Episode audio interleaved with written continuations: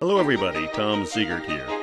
Welcome to my podcast, Theology 21st Century. Today, my topic is solitude. As with last week's topic, I offer the apology that in this format the subject cannot be exhaustive. So consider this a think piece, as all my podcasts are meant to be. Let's begin. Je ne suis jamais seul avec ma solitude with apologies to the French for my bad pronunciation. That quote is I am never alone with my solitude. In this global pandemic, many of us find ourselves alone. Friends and family, neighbors and community members are finding ways to stay busy at home when they aren't at work. Some of us are getting depressed. Some of us are homeschooling our children. Some of us are watching mind boggling amounts of TV programs. Netflix, Amazon, and Hulu are making lots of money on their programming. Others of us are in nursing homes, rehabilitation facilities, or hospitals without the comfort of family and friends. My mother had hip surgery with the complication of a hairline fracture in her femur. The surgeon added a band around her femur to protect the bone from a further expanding fracture. This means my mom, 92 years old, is in a rehabilitation facility. She has been there for several weeks, working hard to get home. She remarked that she is lonely there.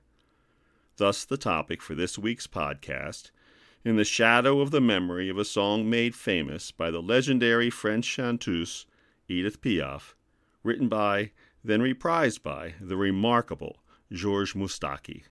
That song is called Ma Solitude. The line I started this podcast with is from that song. The French philosopher and novelist Jean Paul Sartre wrote, If you're lonely when you're alone, you're in bad company. Those words affected me intensely when I was 22 years old. In late January 1976, I was in Paris alone. It was the end of my semester abroad studying in Geneva, Switzerland. One of my new-found friends was to meet me there in a few days. Meanwhile, my French was so horrid that Parisians insisted I speak English when I talked to them. Loneliness was creeping in. It hadn't been so long ago that I realized I was gay. I was ineligible for diplomatic work. I would wind up a dirty old man, alone and lonely. These were my thoughts, the ones running through my head. Well, if I'm going to be alone, I'd better learn to like my own company. So I made up my mind to find ways to entertain myself and be the best company I could be to myself. That was a long time ago now. I can admit that my bouts of loneliness or boredom have been few and far between, as the saying goes. Of course, I have been in a relationship of one kind or another almost all of that time. So while I am kind of old, I'm not a dirty old man, or alone, or lonely. But even in a relationship, you can feel lonely. If that's the case, though, you're in the wrong relationship. I like to say that my spiritual connection with God keeps me in good company, but that feels disingenuous, even if there is some truth to that. Truth is, as an introvert, I gain my energy from alone time. Solitude is a precious commodity for me, purchased sometimes at the cost of laughter and camaraderie. The philosopher Friedrich Nietzsche's words best capture my feelings. My solitude doesn't depend on the presence or absence of people. On the contrary, I hate he who steals my solitude without, in exchange, offering me true company. So, what may be easier for me may be harder for another. To have solitude without loneliness or angst, the following conditions must be present. You have to like yourself, have an active imagination, have a sense of humor, a clear conscience, and have fond memories and look forward to the future. Finally, you have to be satisfied with yourself. If you're holding grudges or are feeling abused and disconnected with yourself and others, in grief or fear, solitude will be a nightmare come to life.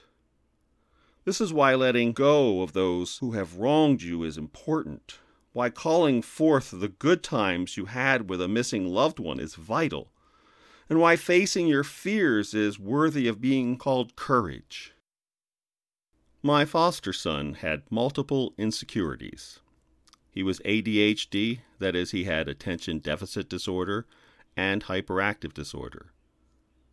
His childhood had a multitude of abuses, and he showed mild symptoms of sociopathy. Solitude was a living nightmare which he avoided at any cost. He couldn't lay in bed awaiting sleep because of the voices that haunted him about his inadequacies, traumas, and fears. He would run through the night in order to exhaust himself so that when he lay down, he would fall asleep immediately. When he was 27 years old, he committed suicide. Even in a relationship and with two children, he couldn't endure his solitude. Many people are suffering their alone time during these months of stay safe at home. Alone and safe is not an inclusive statement for many of us.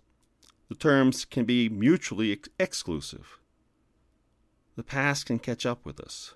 Life skills are required. Parents can pass on these tools to their offspring, though. This skill regarding solitude can be a matter of life and death, in my experience. I have no psychology credentials, so I can't address the issues for those who suffer from alone time. I can only do what I'm doing here and encourage others to live a life of few regrets, harbor no grudges, and seek a peace within that comforts you. For many of us, this life work is augmented by our relationship with our higher power or God or consciousness behind the universe or multiverse if you are working on theoretical physics. If we have a working relationship with God, then God is a constant presence we can feel and we are never alone. Of course, this idea can be offensive and invasive to some, or it can be comforting and ever enlightening. With or without this God connection, the conditions I mentioned for a happy solitude apply. No one but me is responsible for my happiness, and I take my happiness seriously. For me, it's an internal process. Neither money, nor friends, nor food, nor clothes can make me happy if I'm not right with myself. Be the person you want to be. Be the change you want to happen. Have the life you want to live. Thank you for listening in today. If you like my podcasts, please leave a rating, a like, or a review, and subscribe to them so they can come to you. My blog site will have the supporting documentation or transcript I've written. If you're interested, please check that site. It is www.searching-for-god.com. Look for next week's podcast, due out on Sunday, October 6th. May God continue to bless and keep you. Stay safe.